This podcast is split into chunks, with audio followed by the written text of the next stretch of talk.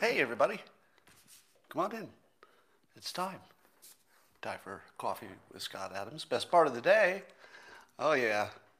Every single time it's the best part of the day, especially when you're prepared. What do you need? A cup or mug or glass, a tankard, chalice or stein, a canteen, jug or flask, a vessel of any kind. Fill it with your favorite liquid. Allow me to put my microphone on. And join me now for the unparalleled pleasure of the dopamine hit of the day, the thing that makes everything better. It's called the, what is it? Simultaneous sip. That's right. Go.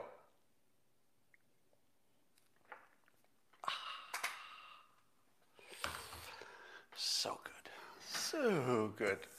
Well, I've been trying to come up with a, a name for something. Uh, there's a category of thing happening that doesn't have a name. And it's always fun to be the person who could come up with the name of a thing that nobody has named yet.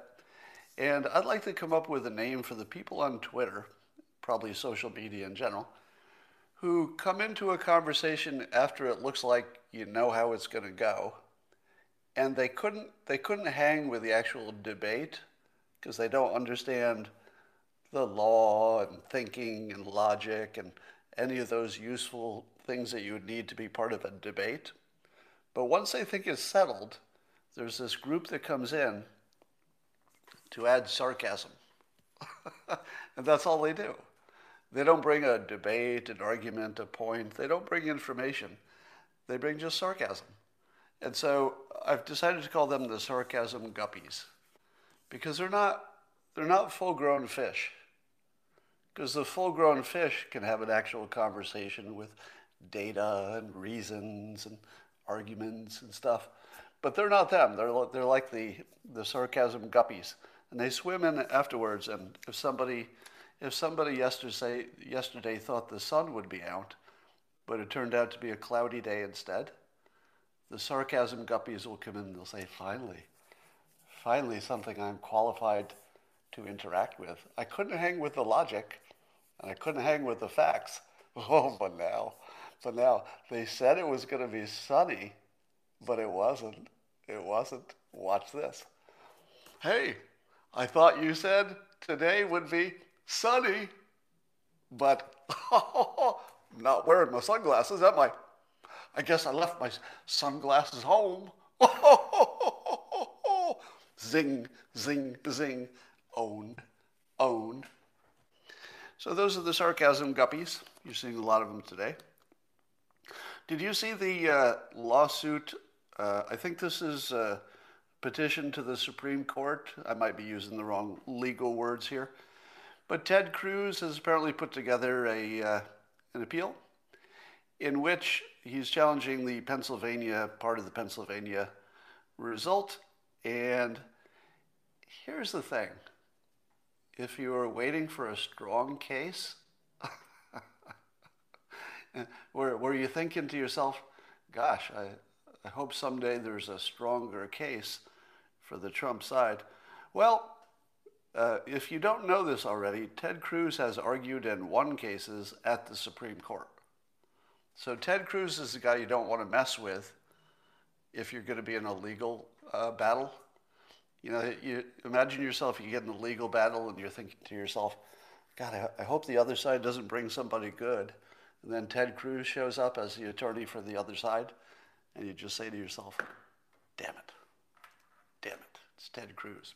So here's the argument he's going to make. I'm going to butcher this, and I'm, um, I'm, uh, I'm drafting off of uh, Jack Posobiec, who yesterday did a live stream on this.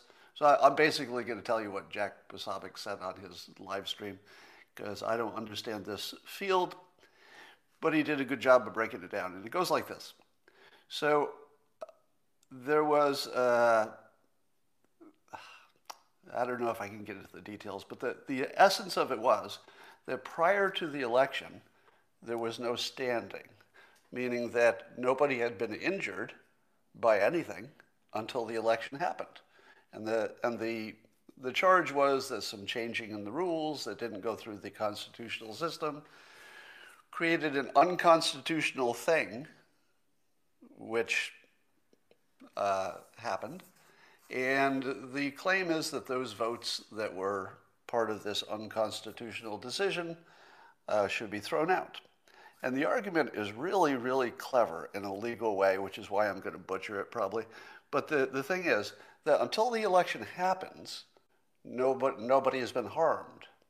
And apparently, you can't bring an action to the court and say, hey, there's this thing that happened when it hasn't happened. You're simply worried that a thing will happen. So, in the beginning, you have no standing, so you don't have a legal remedy. Then the election happens. And then the court says, too late, because you knew about this thing a long time ago, but you waited until now, and there's this thing called the doctrine of laches that I heard about one day ago.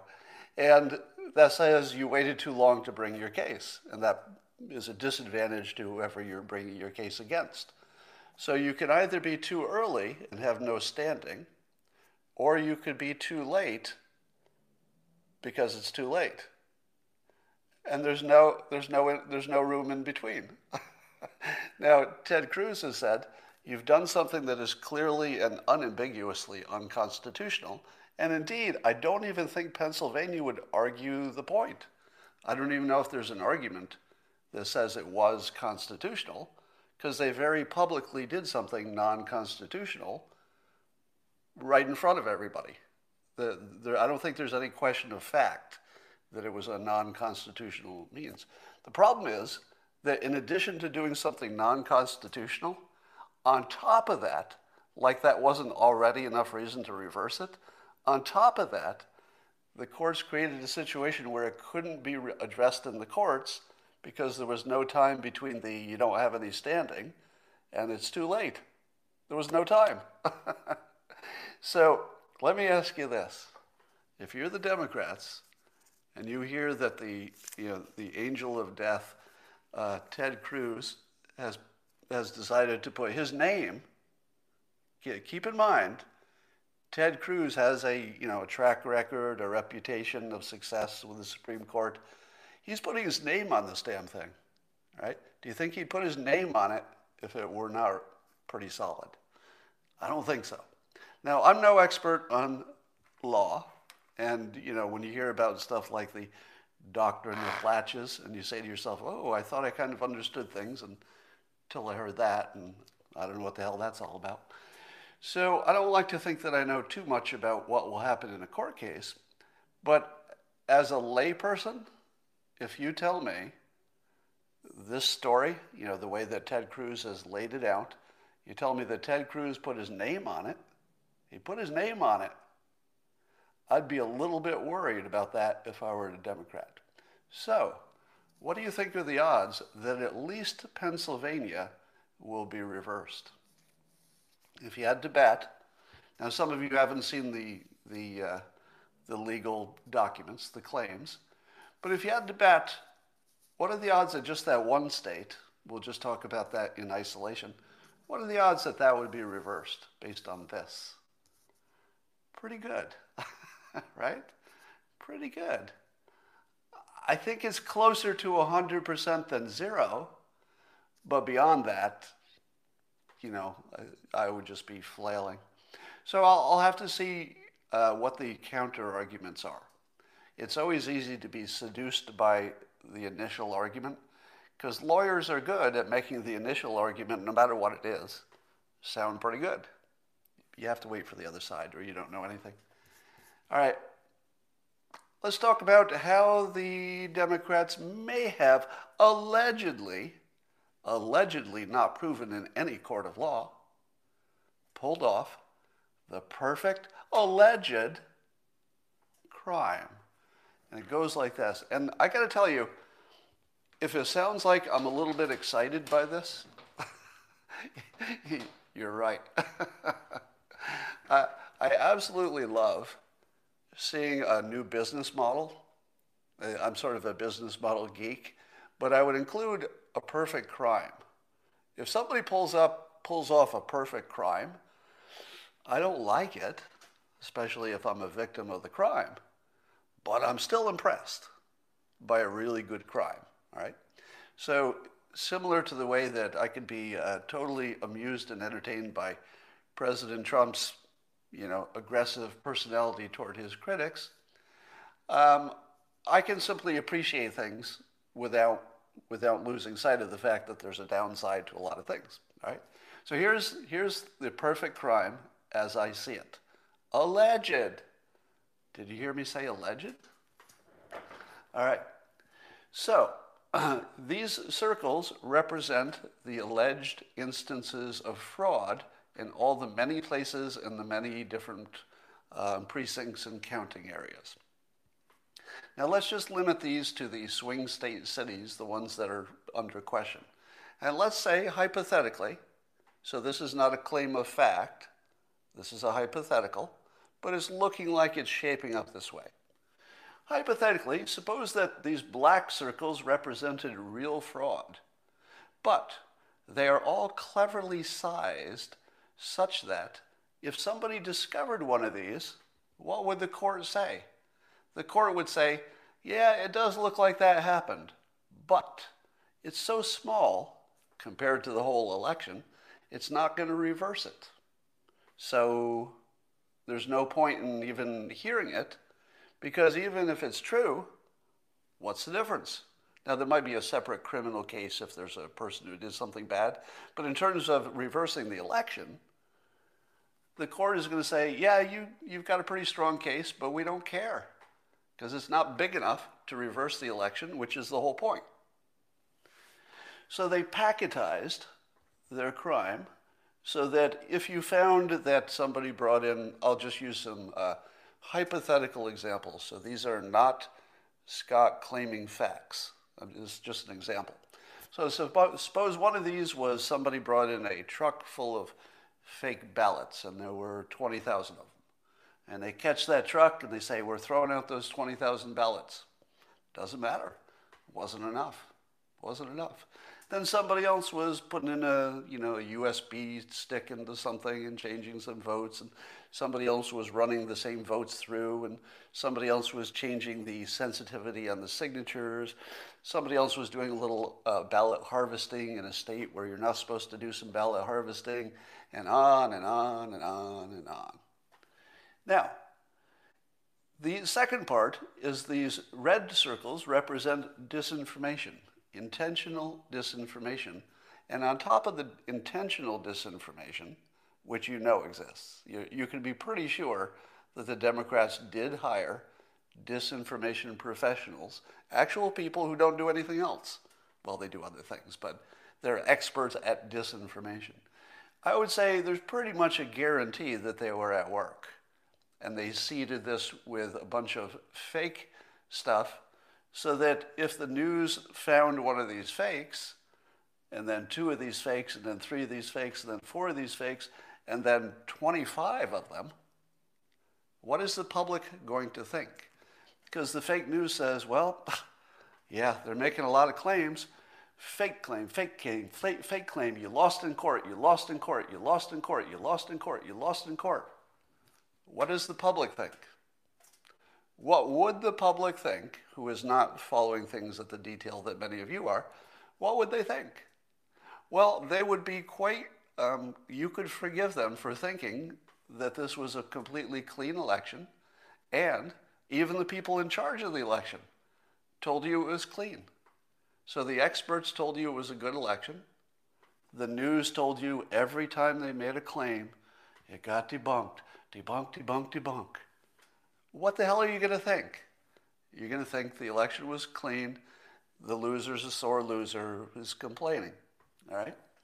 But on top of this, you've got this excellent timing situation that I alluded to that before the, before the alleged improprieties happen, it's too soon to make a, to have a problem with it because there's, there's no standing in court because nobody's injured yet.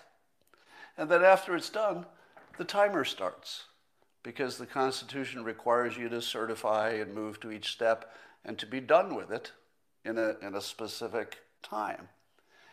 How much time did, let's say, Durham take for his investigation? Well, he's not done yet. How much time did Mueller need for the Mueller report? a long time. so we know that how, how long it takes to do a complicated investigation, especially with all this disinformation here. Imagine if, imagine if Mueller and John Durham had to spend 75% of all of their time chasing disinformation. I'll bet they didn't because I don't know that anybody was, I don't know there was any reason to do it, to inject disinformation into the Mueller report. I mean, the, uh, uh, obviously the, uh, the things he was investigating were disinformation, but I don't think on top of that people were injecting disinformation to make it harder.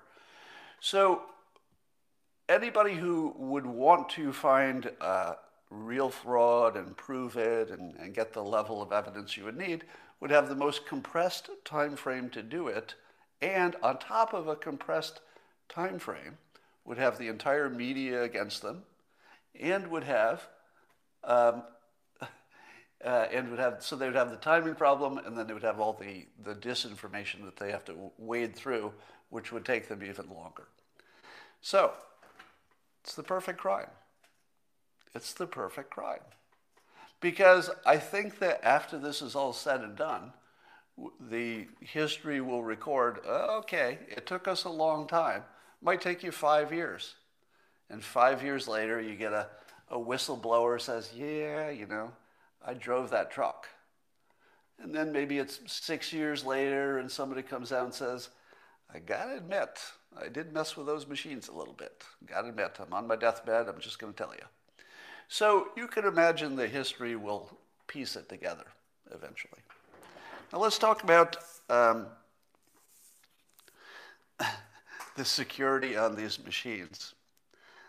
So Dizzy Brad on Twitter, Twitter Twitter user, uh, tweeted this, talking about the uh, the security of the voting machines, which have a USB drive. And Dizzy Brad says, for our pipeline operations control system, now, obviously, it would be pretty important to have good control on a pipeline. Because if the pipeline goes nuts, you got lots of problems, right? So the pipeline operations control system, they weld the USB port closed to prevent unauthorized access. Need an update? Call instrumentation team plus the mech shop. So you, have, you would have to actually call engineers to engineer a brand new USB port if you wanted to change their software. now that is computer security, right? If you think computer security is, hey, don't put anything in that USB drive, that's not computer security. If you take a torch and weld that USB uh, hole shut, that's computer security. Likewise, um, all right, Likewise, I'll add another point and then I'll get back to it. Um, oh, here's, here's an example of what a bank would do. So this is also from a tweet. Uh, somebody said, I've sold integrated software to large banks three times now. So this is banks buying software. What do they do when they buy software?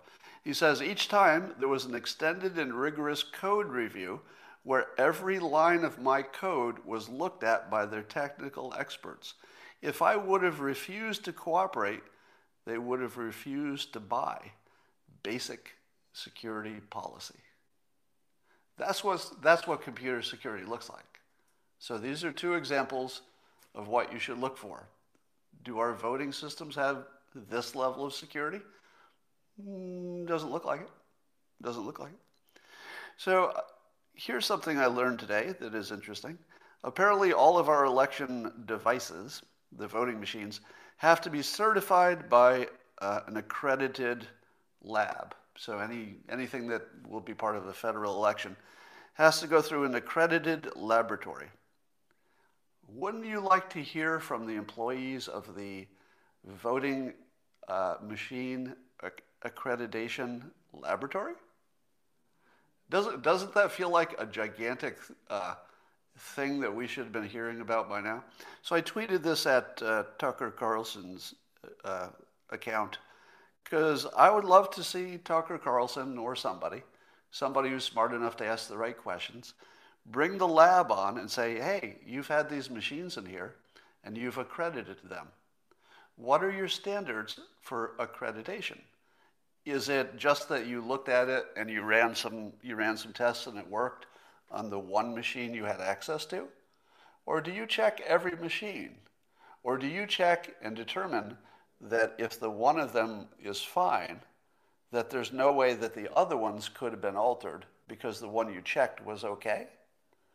What does it mean to, you know, what kind of standard do they use? Wouldn't you like to know that? Now, I'm not sure that uh, Tucker Carlson would be the right personality to ask these questions because ideally you'd want to you'd want somebody who knew uh, computer security and technology to ask those questions. I don't know who would be the best person. In the comments, yeah, somebody says no on Tucker because you don't trust him because he's being too honest. The reason you're mad at Tucker is because he's being honest with you. All right? I can find reasons to disagree with Tucker on you know various things, but if you're mad at him for being honest with you, that the evidence has not yet been proven in a way that he, as a legitimate voice on television talking about the news, could repeat without being embarrassed.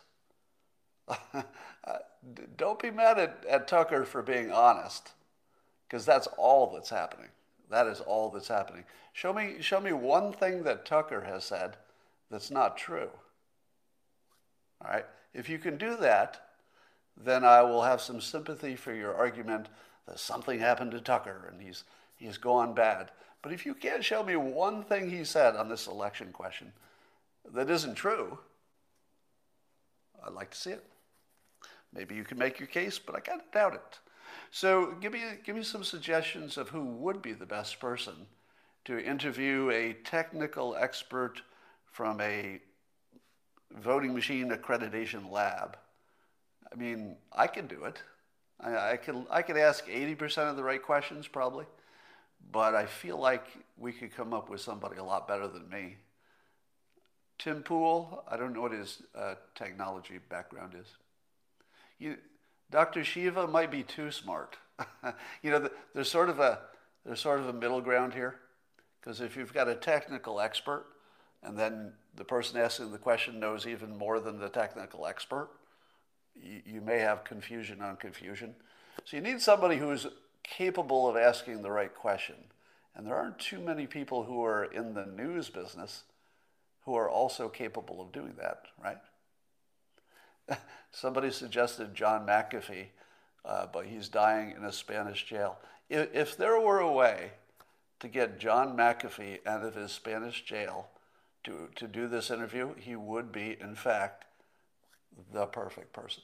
I, I hear you say, uh, uh, I'm seeing Robert Barnes and uh, Matt Braynard being suggested, but we're looking for technical experts, not legal and or data analysis experts. Peter Thiel, well, I'm looking for somebody who's actually a news person would be ideal.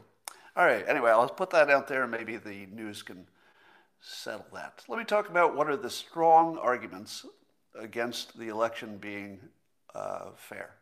So, strong argument number one is the Pennsylvania case. Now, that's not an allegation of fraud per se, because everything that Pennsylvania did was public. it's a weird kind of fraud because they did it right in front of you. Here's our Constitution, and now watch us ignore it and just make up some laws. So, would you call that fraud? If the government just says, hey guys, uh, we have a bunch of laws, just want to let you know, we're going to be ignoring the laws. We think it's good for you. We have an argument. We're, you know, there's a reason we're doing it, but we're doing it right in front of you.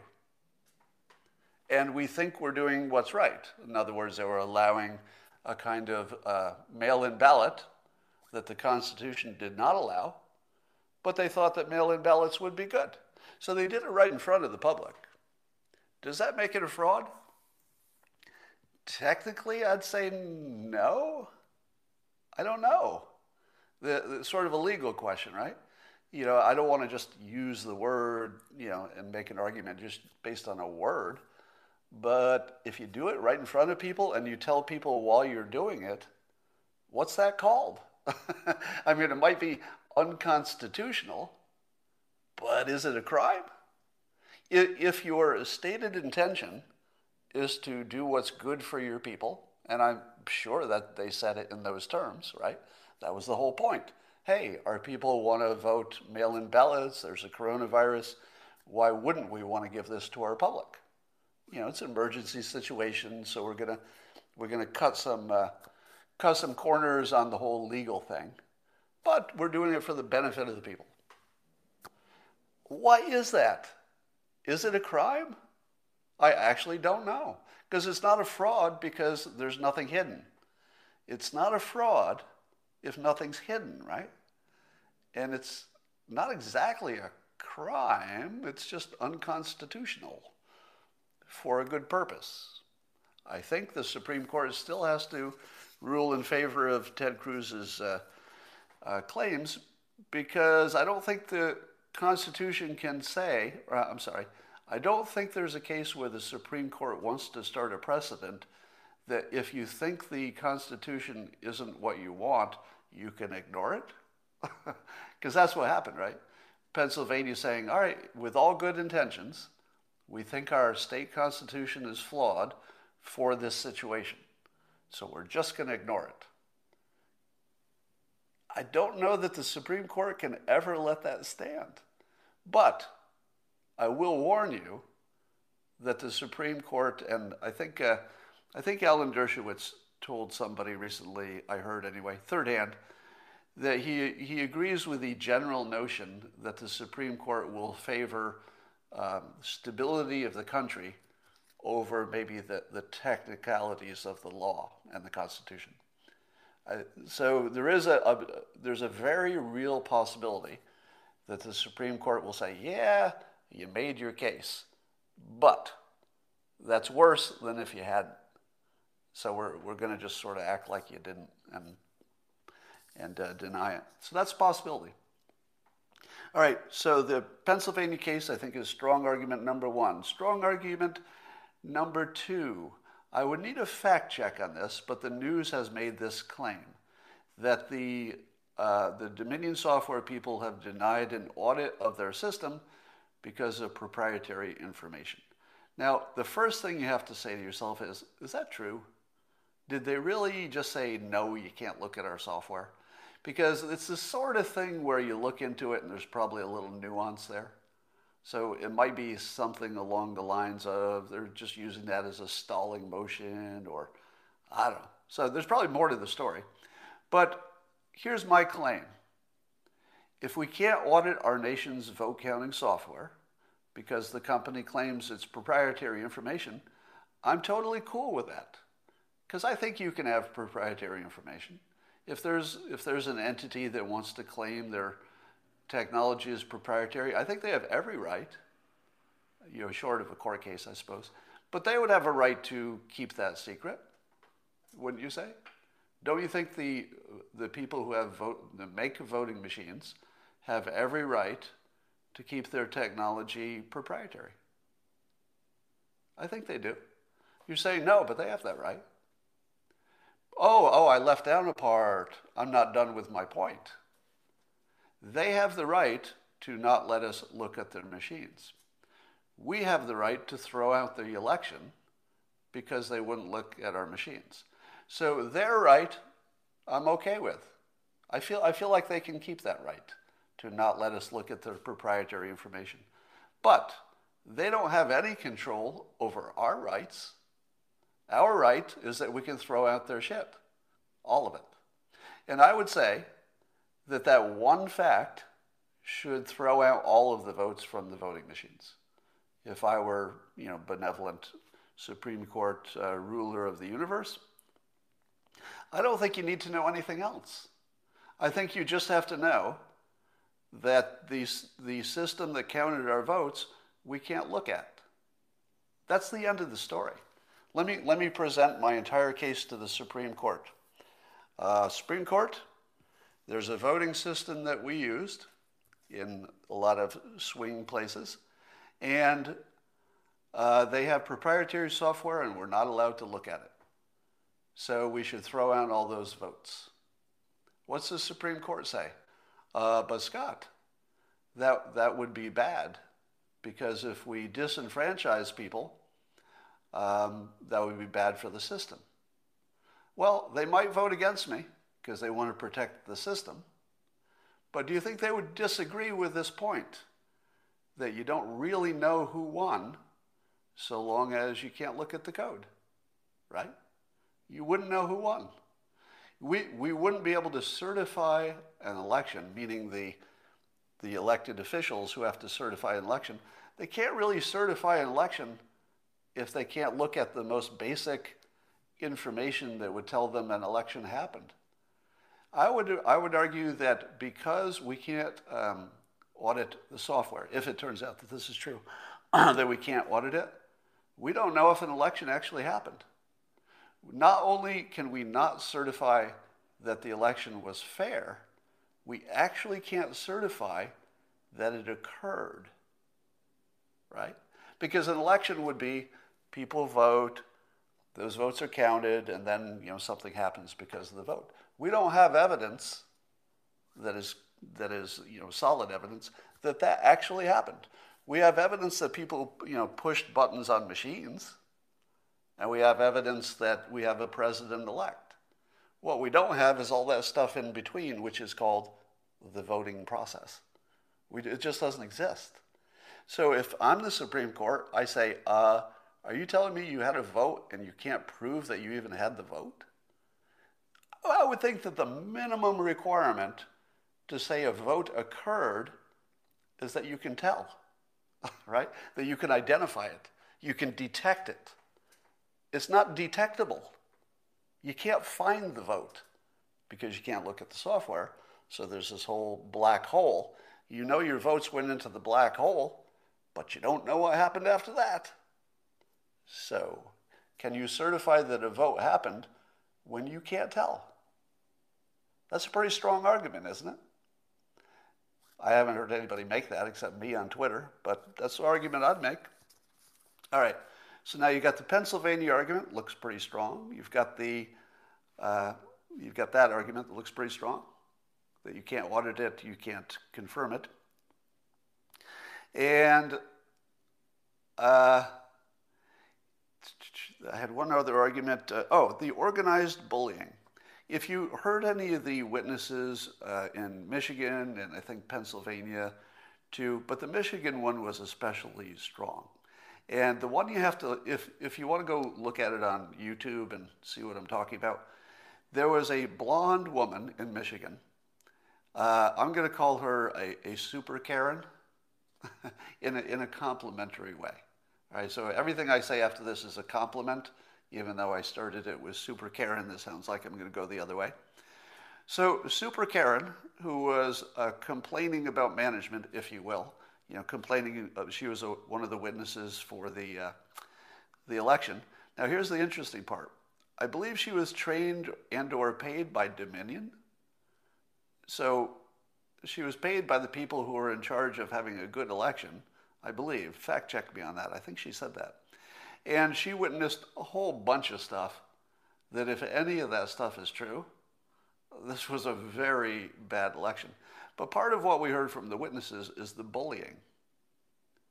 Now, the bullying has sort of a special place in American hearts, wouldn't you say? Let me, let me ask you this. Uh, there are two bad things that happened to you today just hypothetically. One of them is, you know, just some bad thing happened. And the other thing is that you got bullied. Which one takes over your brain? The bullying one, right? The other stuff is just bad news. But when you get bullied, that's really, ugh, that, that's where all the controls come off of my brain. In, in my world, uh, bullies are the ultimate crime because they leave you damaged forever, but you've got nothing you can do about it because you're damaged mentally. And so bullies, uh, I, I hold as my greatest villains in life, you know, short of mass murderers, I suppose.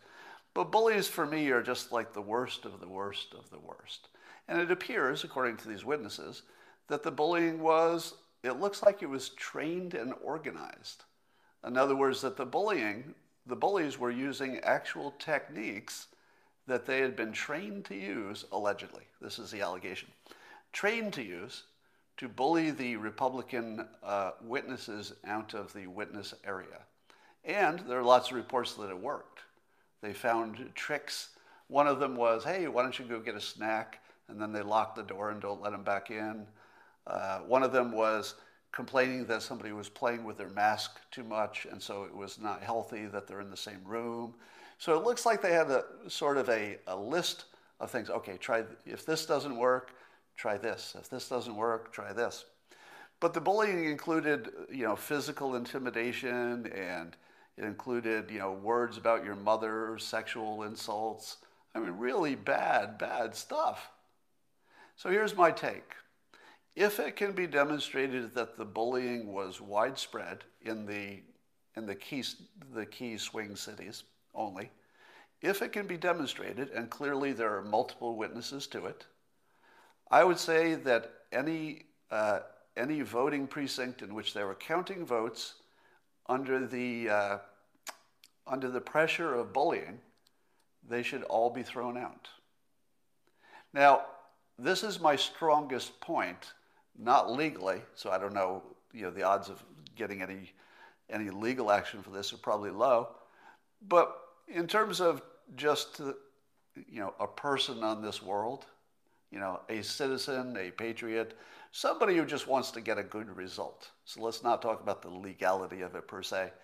If you put me on the Supreme Court and you parade several witnesses in front of me who are credible, and you tell me that those witnesses were physically intimidated during the process of an American election, I throw out every one of those fucking votes. Every one. Because you know what my tolerance for bullies is? fucking zero. Not 1%, not a little bit's okay. Fucking zero. Now, the, the big argument against picking out any one of these little, little bubbles and saying, hey, you know, this little bubble looks like fraud, but it's too small. I kind of agree with the, the court system not throwing the country into a you know, civil war if they can avoid it. And that might mean shading their opinions a little bit to ignore the technicalities of the law, to just keep society together. Let me tell you where my limit is. I'm very much about agreeing that the Supreme Court, especially, if their intention is to keep society together, I'm kind of okay with that, even if the, even if the case doesn't go my way. But here's my exception bullying. Bullying's my exception. If you give me a choice of accepting that this election had bullying and the bullying worked, and I have to live with that to avoid a civil war, fuck you, civil war. Civil war first, bullying is after that in terms of my preferences. No, if you want a civil war with actual violence, allow bullying to continue in our and you know prove it's true and then allow it to continue. If you allow this bullying to go untreated and uncured it has to happen next time. There isn't any chance it won't happen next time and nobody thinks otherwise there's nobody in the world who would believe that the bullying happened and worked who wouldn't also believe it'll happen next time that is worse than a civil war. It's worse. Suppose you said, Scott, a civil war, a million people are going to get killed. Let's do it. You can't have a system that allows bullying as the main process of how elections happen. The reason we fought a revolution is because we had that kind of a system, right? The, the bullies in, in, uh, in England were bullying the bullying the, uh, the people in America. And the people in America said, you know, I would rather have a civil war than to be treated this way. Because if you think about it, the entire Civil War was about how they were being treated. It wasn't even about, you know, wasn't somebody trying to build an empire. It wasn't religious based exactly. It was people who didn't like bullies. We are an entire country built on don't fucking bully us. We will leave your goddamn, I'm sorry. I know you don't like when I swear that way. We will leave your entire continent. We will get on a little boat and go across the whole frickin' ocean into uncharted territories to get away from people telling us how to live our lives. No bullies. Bullies are the limit. No bullies in our system. So, if this gets to the Supreme Court and bullying can be demonstrated as not only something that happened in one of these key places, but it looked kind of similar in other places, that would establish at least the suggestion that it was organized. Now imagine if you take these allegations that are in individual places and you can establish that they used similar techniques or worse. You can, you can actually find the flow of communications in which they were trained to do it. You're the Supreme Court, hypothetically, and you've seen witnesses and you are convinced that syst- yeah, systemic bullying was a planned operation. What do you do with those votes?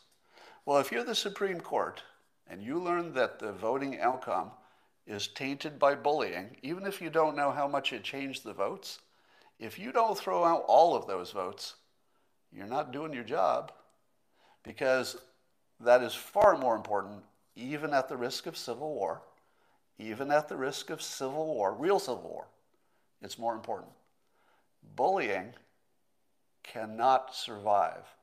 If you have to die to get rid of bullying, do it. Because you're not going to live under bullies. That's the limit. There's no negotiating, there's no compromise, there, there's no let's put up with it a little bit. Bullies, that's, that's a yes no. Boom. There's no, there's no nuance for bullies. Bullies got to lose or you got to leave. You either have to beat them or leave. You don't live with them, right? So beat them or you leave the country. But don't live with bullies. Just don't do it. All right, so I'd like to compliment uh, Super Karen, the Michigan witness. Uh, and here's the compliment part. Uh, she was really credible. You ever, you ever listen to somebody who, there's just the way they talk. It's not like they're trained, you know, persuaders necessarily, but the way she talked, if you heard her, carried uh, carried some intelligence and credibility that you can't really fake. If any of that wasn't real, I mean, she could be mistaken about observations, of course, but that looked pretty honest to me, and she looked super credible, and she wasn't the only credible person. Some of them were less credible, but there were plenty of credible ones. Um, where are the Dominion employees on television being interviewed and asked to address the many claims about security, etc. Well, apparently they've decided to go quiet for legal reasons, probably smart in a, in a legal sense.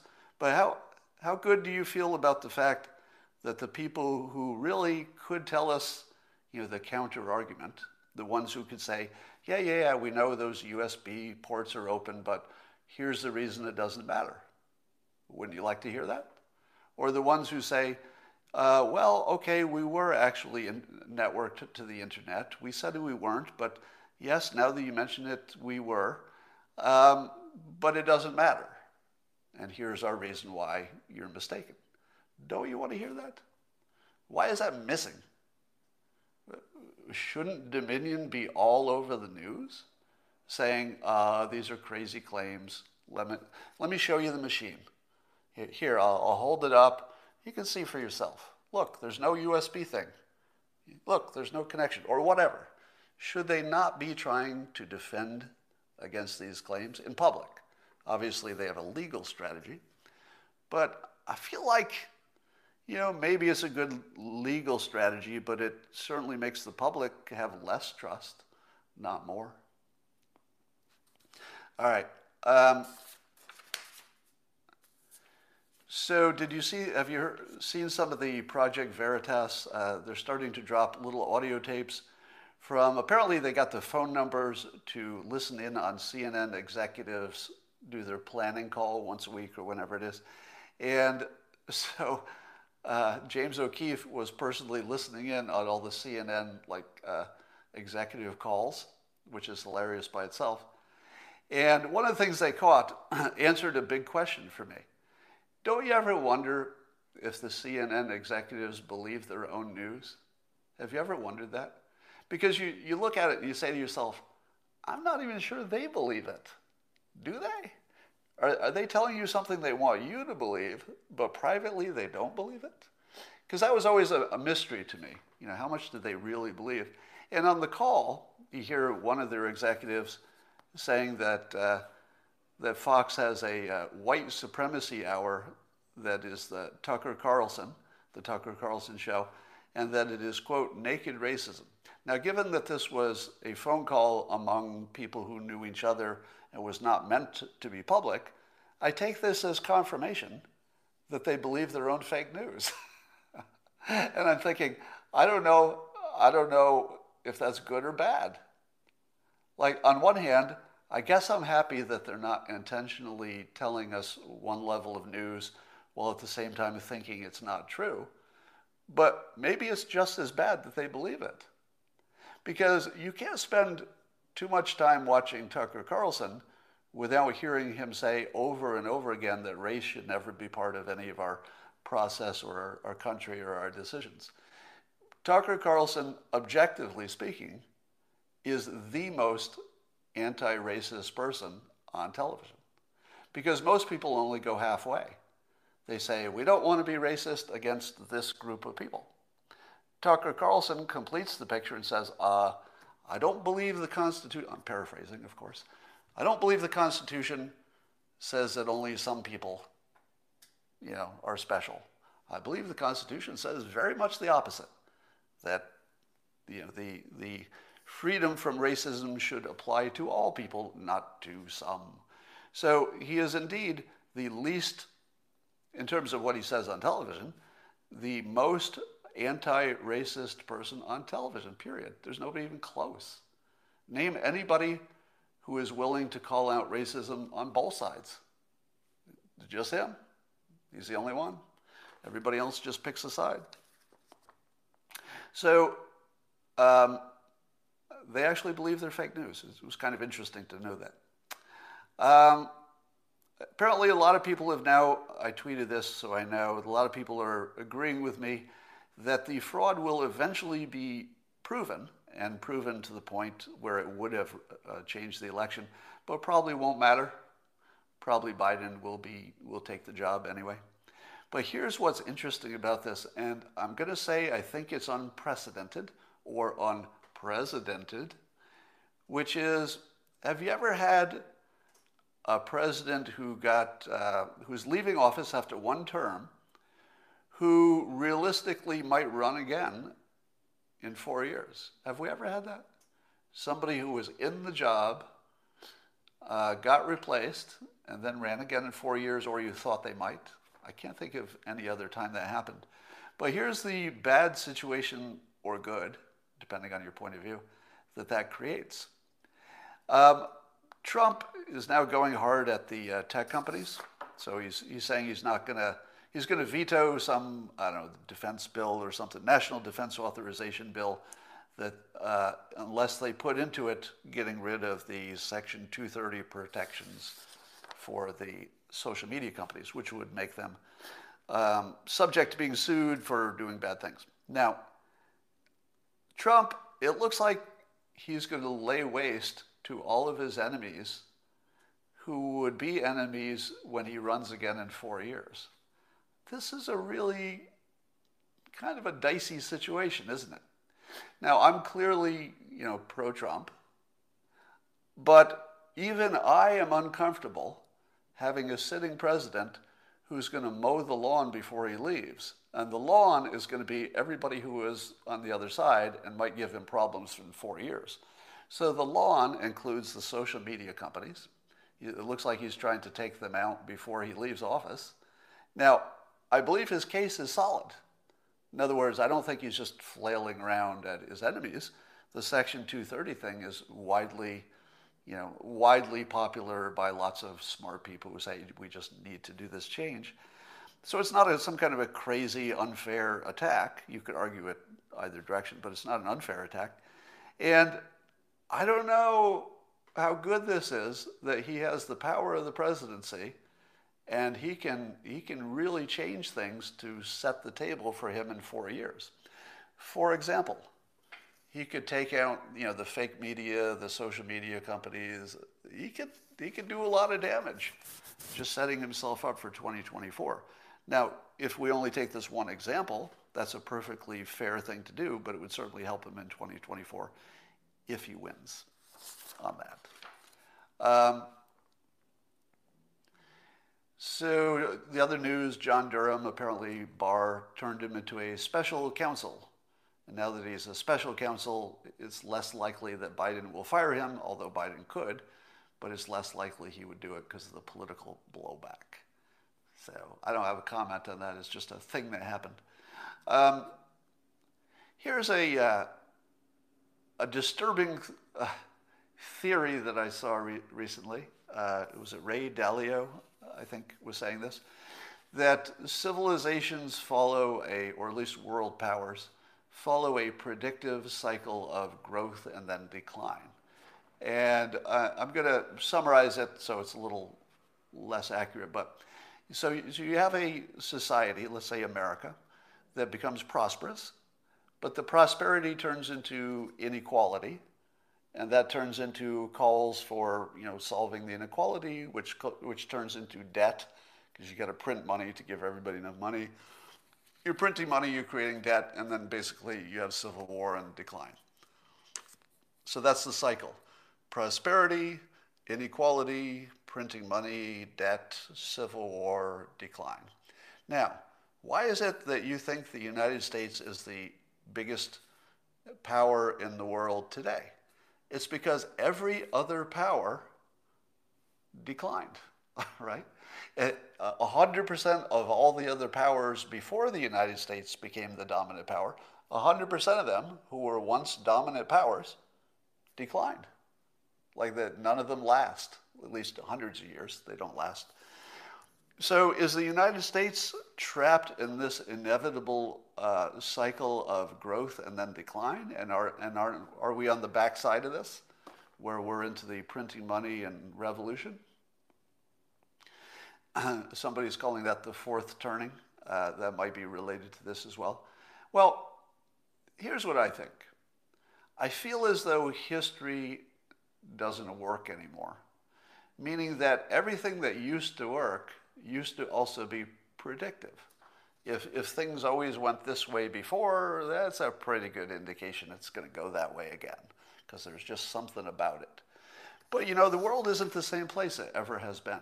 We are connected by communication. We have, we have abilities to adjust in ways we couldn't do before. Uh, even gigantic problems we can handle and shrug off. You know, if you were a major power in the past and you had a gigantic problem, probably took you out. But today, a major power can have a gigantic problem and just handle it. So I just don't know that the cycles that made complete sense in a pre internet world still make sense. For example, uh, economic, let's say economic upheavals that just you know, destroy your economy. In the, in the old days, we didn't have good communication and we didn't have good economists and we didn't have good data we didn't have all of the mechanisms we've developed to address those shocks. So the shock could just, you know, take out your civilization. But today, same shock, I think we would just get our experts together and we just sort of work it out. So I, I, I would present to you that probably uh, the most famous last words of everybody who thought they were smart but they weren't is that it's different this time? How many times have people been wrong saying, well, it's different this time?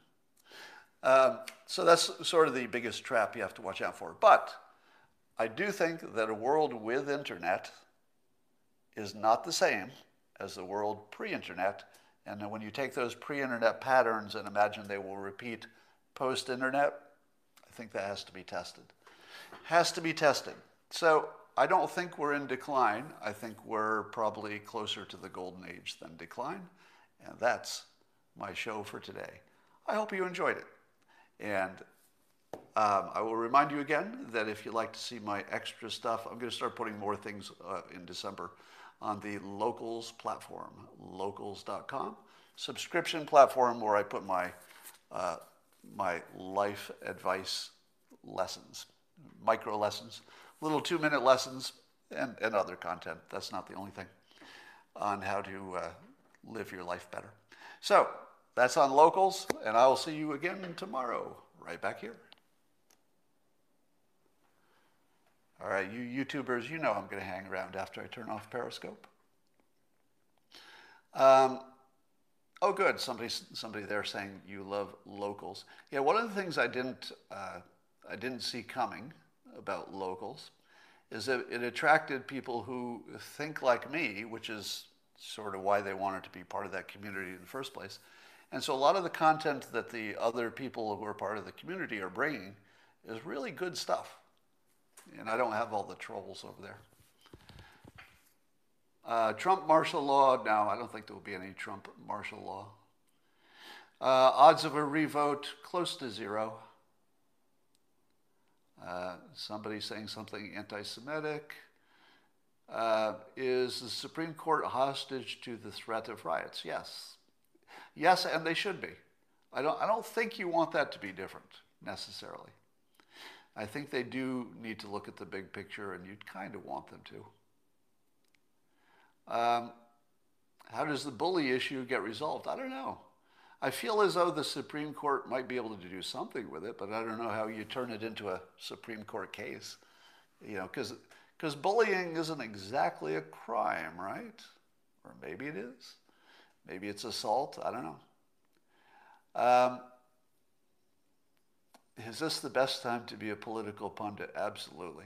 The time of Trump is the best time to be a political pundit just because all the energy is there. But the number of people like me who have gone into this realm of podcasting is really interesting. And I would argue that the, um, the balance of power is changing because of it.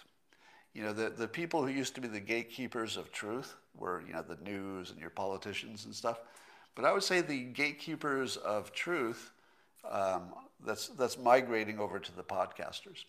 And the reason is that the podcasters typically, not all of them, but typically um, have more independence. And so the podcasters can say whatever they think is true, and that's their business model. If you are a, a TV news company, what can you say about pharmaceutical companies when they are your entire their, your entire support.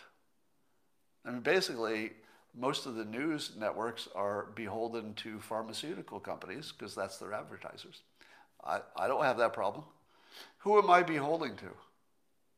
Anybody? I can't think of anybody. So if you were to look at the podcasters, you know, the, the political pundits who are growing up in this new medium, you've got the ones who take advertising as their business model. Joe Rogan would be an example of that. Now, do you think that Joe Rogan has complete freedom in a way maybe he did in the beginning? I would say no.